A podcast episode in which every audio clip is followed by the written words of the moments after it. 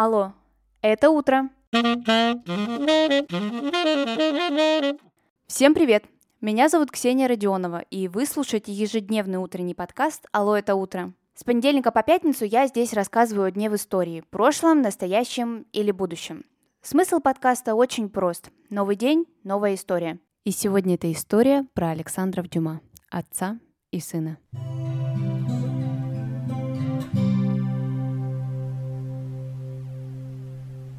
27 июля исполняется 198 лет со дня рождения драматурга Александра Дюма. А вот 24 июля исполнилось 220 лет со дня рождения великого французского писателя, автора любимых многими трех мушкетеров Александра Дюма старшего. У писателя был сын, которого, как вы поняли, тоже звали Александр, и который тоже отметился в литературном мире – для того, чтобы не путать этих двух авторов, к их именам добавили в приставки «отец» и «сын». Сын родился, когда отцу было 22 года, и старший Дюма к такой ответственности был совершенно не готов. Биографы вообще говорят, что Дюма отец был любимцем женщин. Но, правда, ни с одной из них серьезных отношений у него не случилось. Был женат, но совершенно недолго. Говорят, что вообще незаконно рожденных детей писателя невозможно сосчитать. Признал своими он только двоих. Сына Александра, ну как мы уже поняли, и дочь Мари Александрин. Сына он вообще усыновил, когда тому исполнилось 7 лет. Но практически сразу же отправил его в пансионат, так как решил, что воспитывать его там будут более достойно. В одной из биографий про семейные ценности Дюма отца говорится следующее – он был маменькин сынок, а не отец семейства. А вот младший Александр был женат дважды. И в первый раз на русской светской львице Надежде Ивановне Нарышкиной, которая в Париже была больше известна под именем Надин Дюма. У них была дочь, Калет Дюма, которая появилась, когда Нарышкина была еще замужем. И после смерти Нарышкина Калет была все-таки удочерена Александром, а до этого в свидетельстве рождения девочки были записаны совсем другие люди. Несмотря на то, что образ жизни двух Александров максимально был различным, они были достаточно близки друг к другу. Оба чувствовали давление со стороны общества – Дюма отец из-за своих корней, так как его бабушка была чернокожей рабыней, а вот Дюма сын из-за незаконности своего происхождения. Старший вел достаточно разгульный образ жизни, а младший не хотел повторять ошибок отца и старался жить более спокойно. Но оба Александра поняли и приняли друг друга такими, какие они есть. В произведении Андре Маруа «Три дюма» в предисловии есть такие строки про Дюма отца. Его обвиняли в том, что он был забавен, плодовит и расточителен. Ну, неужели для писателя лучше быть скучным, бесплодным и скаридным? Кстати, книга называется «Три дюма», потому что в ней можно найти еще и биографию Тома Александра Дюма.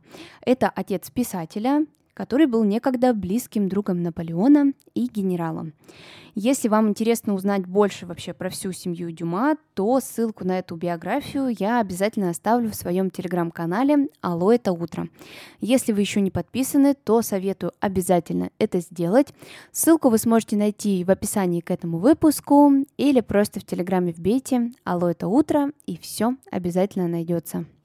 Кстати, интересным фактом из биографии Александра Дюма отца является то, что он совершил масштабное путешествие по России и сохранил его для нас с вами.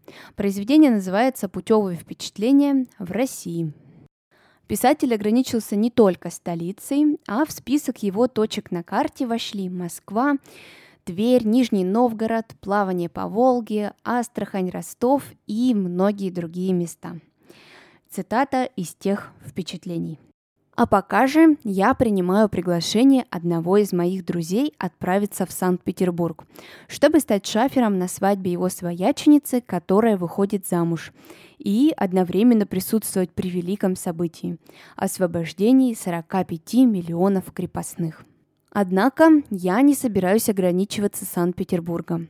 После того, как я выдам замуж свояченицу моего друга, увижу Невский проспект, Эрмитаж, Французский театр, Таврический дворец, Петропавловский собор, Елагинские острова, Большую Миллионную улицу, Казанский собор, памятник Петру Первому, После того, как я проведу на Неве несколько тех пленительных прозрачных ночей, когда возможно разбирать почерк любимой женщины, каким бы бисерным он ни был, я отправлюсь в Москву.